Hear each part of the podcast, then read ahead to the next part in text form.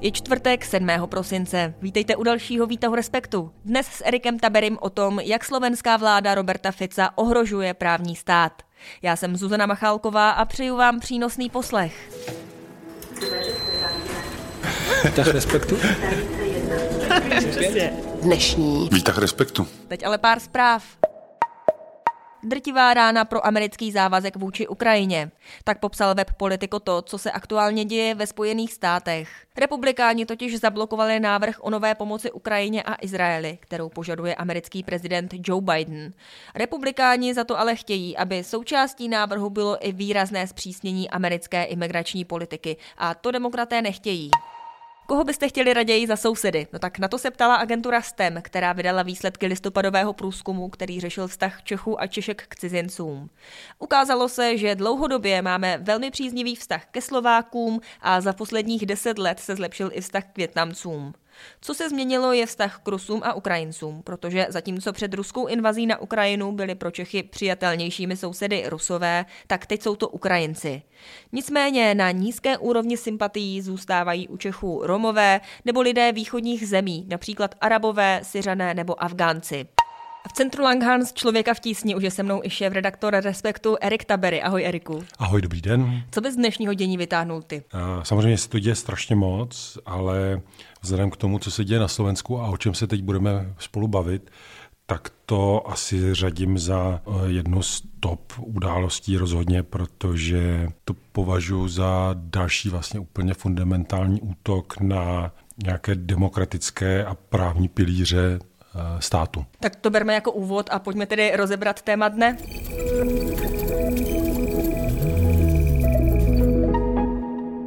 Dnešní. Výtah Respektu. Tak sa to robí dobře, psej matere!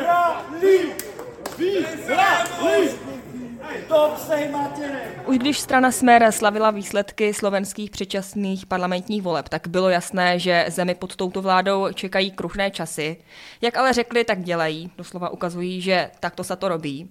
Totiž vládou Roberta Fica včera prošel návrh na zrušení úřadu speciální prokuratury, která dohlíží na vyšetřování nejzávažnějších kriminálních případů a pozor třeba i na kauzy z Ficova předchozího vládnutí. Tak Eriku, jaké kauzy momentálně úřad speciální prokuratury na Slovensku řeší? Tam je třeba říct, že jich je hlavně strašně moc, těch kaus, a těch případů, samozřejmě se to týká třeba některých poslanců za smer, týká se to místo předsedy parlamentu za hlas. To znamená, tam ta propletenost jako je, s tou politikou je obrovská, ale v tuhle tu chvíli oni řeší na 1300 spisů. To je obrovské číslo a tam je třeba říct, že ta změna se má odehrát v půlce ledna.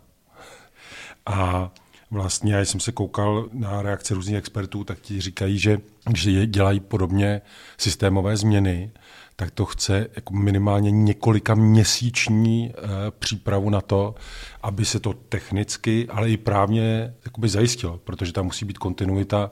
Ty případy můžou teoreticky dostávat e, noví prokurátoři. Tam je třeba říct, že na Slovensku jsou to pořád prokurátoři, u nás byli e, před rokem 89, u nás jsou to státní zástupci a ten systém je trochu jiný.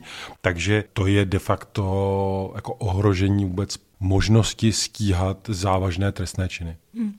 Není to vlastně hrozně průhledné, že to dělá Robert Fico, který kolem sebe má lidi, kterých se to právě týká, i třeba jeho samotného. On se tím ani netají, ne? Přesně tak. A tohle je jako vlastně pozoruhodné. Tam to není taková ta snaha, jako něco si uděláme pokoutně bokem. Oni vysloveně jakoby křičí do světa, podívejte, jaké praktiky my teď budeme dělat. Myslím si, že to je cílem je nejenom změnit ta pravidla, ale zároveň varovat úplně všechny, kdo by se v nějaké jiné pozici, jiné instituci zkoušeli jim eh, čelit, bojovat s nimi nějak, protože oni prostě půjdou tvrdě po všech.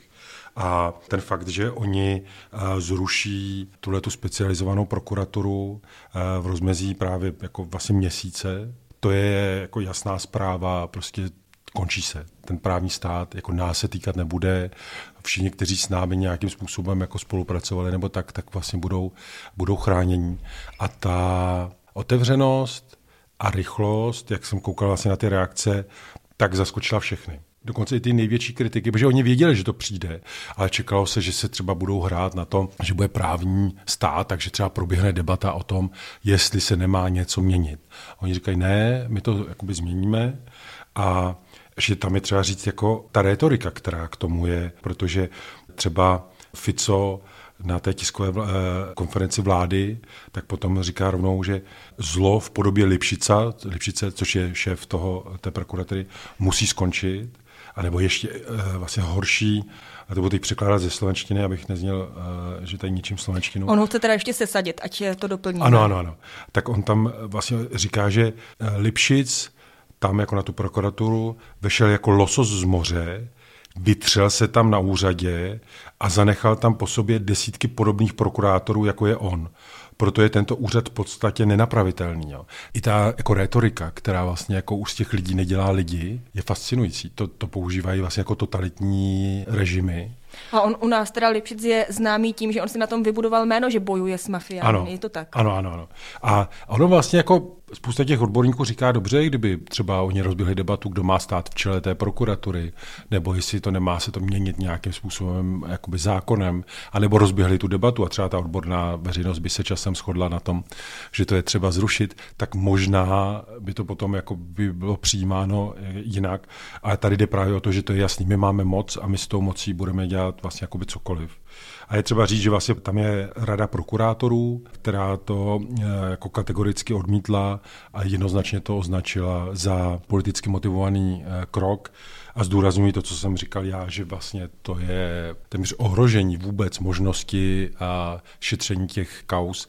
Je třeba říct, že třeba některé ty případy mají třeba 660 jako těch šanonů, těch spisů. Jo? To prostě nejde lehce změnit a načíst a připravit se na to za tak krátkou chvíli.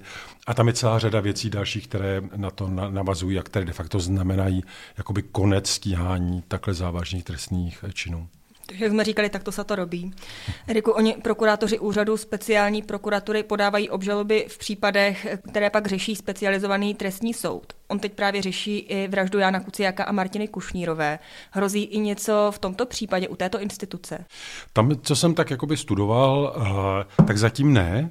Oni by chtěli i proti tomu soudu, ale eh, byla obava, že ve chvíli, kdyby zrušil i ten soud, tak automaticky jako zasáhne Brusel, to znamená evropské instituce, které konstatují, že to už je jako vážné narušení právního státu. Pak pochopitelně by mohlo nastat i to, co se dělo v Polsku nebo v Maďarsku, že eh, se zmrazí nějaké peníze pro Slovensko Fico už některými těmi svými kroky odpoutává tu zemi od ekonomické reality a on bude ještě víc závislý na penězích z Bruselu. To znamená, on musí být opatrný, aby nenarušil tenhle ten tok. Nicméně eh, vlastně ta Evropská komise a i další instituce i k těmhle těm eh, krokům, které už proběhly, eh, říkají, ať je zatím nepodnikají, že hrozí opravdu, že to je ohrožení vlastně jako právního státu a připomínají i, že ten způsob té legislativy, to znamená, že není řádný jakoby, způsob přijímání toho zákona, tak by v Evropské unii měl být neakceptovatelný. Takže ještě uvidíme, ale jako zdá se, že Fico bojuje o svoji svobodu, o svobodu svých kamarádů a všech je vidět, že oni nechtějí, aby jim něco hrozilo a s tím souvisí vlastně i další kroky, které ta vláda teď udělala. Zmůže s tím na Slovensku něco třeba opozice? Opozice může udělat jednu věc, dát podnět ústavnímu soudu, což je něco, co může spadat i, nebo co by mohla udělat i prezidentka, která samozřejmě může zákon vetovat. To veto se dá přihlasovat. Nicméně, už jenom to, kdyby to veto přišlo a nám využila vlastně ty lhuty, které má, tak by trochu prodloužila přijetí nebo platnost teda toho, toho zákona. A i ona může dávat podněty k ústavnímu soudu. Ona právě sama se k tomu takto vyjádřila. Musím povedať, že ten spôsob a rýchlosť, myslím tým skrátené legislatívne konanie, ktoré majú byť takto významné zmeny prijaté, ma Thank you. A ide o obsah všetkých tých zmien, lebo to je novela, e, alebo novely viacerých zákonov, musím sa s nimi samozrejme podrobnejšie oboznámiť. To, čo samozrejme mám možnosť, e, je vetovanie tých zákonov a samozrejme do úvahy prichádza aj zvážení podania na ústavný súd, ale to závisí. Riku, někteří slovenští novináři upozorňují na to, že prezidentka měla udělat nějakou asi spíš oficiální tiskovou konferenci při takovéto vážné události.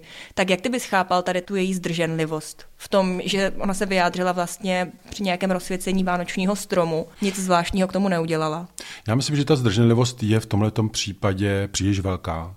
Ona se k tomu samozřejmě vyjadřuje postupně i v různých rozhovorech pro média, ale myslím si, že ty kroky už jsou tak moc za hranou eh, toho, co se má jakoby přecházet, že bych očekával, že ona jako k tomu vystoupí. Pochopitelně ona ještě má prostor, protože my nevíme třeba, že si to schovává na chvíli, kdy bude chtít říct, jak rozhodne, třeba, že vydá to veto, nebo že to bude vetovat.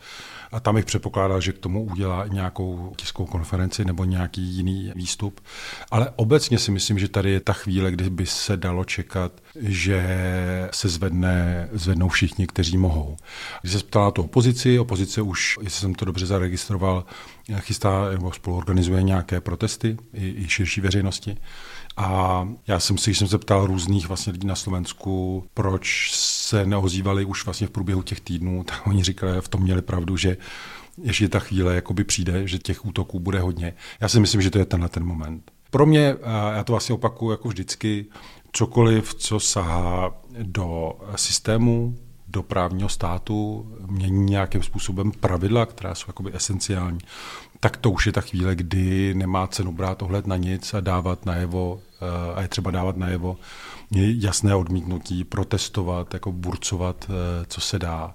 A tady se to děje vlastně v té nebezpečné rychlosti, to je třeba říct, že samozřejmě Fico ví, že když to tady hodně pohrne, tak eh, to stihne spoustu jakoby prosadit a ta veřejnost zase nemůže reagovat na všechno. To on ví, proto to dělá. Nicméně tady u těch jakoby právních věcí, tam si myslím, že by zasáhnout měli a nechci jít úplně do všech detailů, ale oni schválili i snížení různých sazeb, které dostane člověk eh, odsouzený za korupci a jiné podvody, což se znova vlastně potenciálně týká těch jejich různých jako stoupenců a, a tak. Nicméně já si myslím, že už to nebude potřeba, protože jestli oni takhle rozbíjí ten, ten právní systém, tu policii už dostávají pod kontrolu, to je další věc, kterou schválili, že vlastně ta ochrana oznamovatelů, kterou dneska vlastně na Slovensku mají, to je ochrana, která se vztahuje i na policisty, a to jsou ti, kteří oni by chtěli vyhodit z práce nebo zastavit práci, protože šetřili právě ty kauzy spojené s Ficem a tak, tak uh, je chtěl vyhodit z práce a tenhle institut je chránil a oni ten institut chtějí vlastně zrušit uh, na policisty a co jsem četl dokonce i zpětně, takže oni by je mohli vyhodit. Jako opravdu to je, mm, jako když si člověk vymyslí jako hloupý film a řekl by si tady někdo přehání scénář, přece nejsou takhle drzí nebo takhle jako agresivní a tady se to děje. Eriku, moc děkuji za to schrnutí. Taky děkuji, naschranou a ahoj. A já pro vás mám ještě souhrn od Ondřeje Kundry k tomu, co se dnes můžete dočíst na webu. Tak samozřejmě můj text o velké možné změně ve vedení eh, státního zastupitelství. To můj text říkám ze strandy, to je samozřejmě střed zájmu, že upozorňuji na sebe, ale kdo jiný by to za mě udělal. Tak eh, to je možná důležitá změna, protože to může mít i vliv na vyšetřování korupce v této zemi. A pak tam budou kulturní typy, na které se těším, protože každý před Vánoci hledá, co by, kde by, kam by zašel, nebo co by pořídil, co by koupil, tak to doufám, že mi pomůže se zorientovat. Komentář eh, bude o doajenu české politiky Miroslavu Kalouskovi, který se rozhodl, že rozhodně nezůstane v politickém důchodu, kam se rozhodl odejít před časem ale že ještě pořádně zčeří vody a pokud možno co nejvíce rozhádá koalici spolu. Tak eh, je tam velká politická bitva a kdo jiný by zatím byl než Miroslav Kalousek, tak to komentujeme. Vítah. Jo. Vítah respektu. Co ještě jiného? Dnešní. Vítah respektu. A já ještě doplním, že pokud vás v Respektu baví zahraniční reportáže, třeba právě ty od Ondry, tak nás můžete podpořit v našem crowdfundingu, kde vše nad rámec cílové část, kde právě na zahraniční cesty. Předem vám moc děkujeme, já se s vámi pro dnešek loučím a těším se na slyšenou zase zítra v pět odpoledne.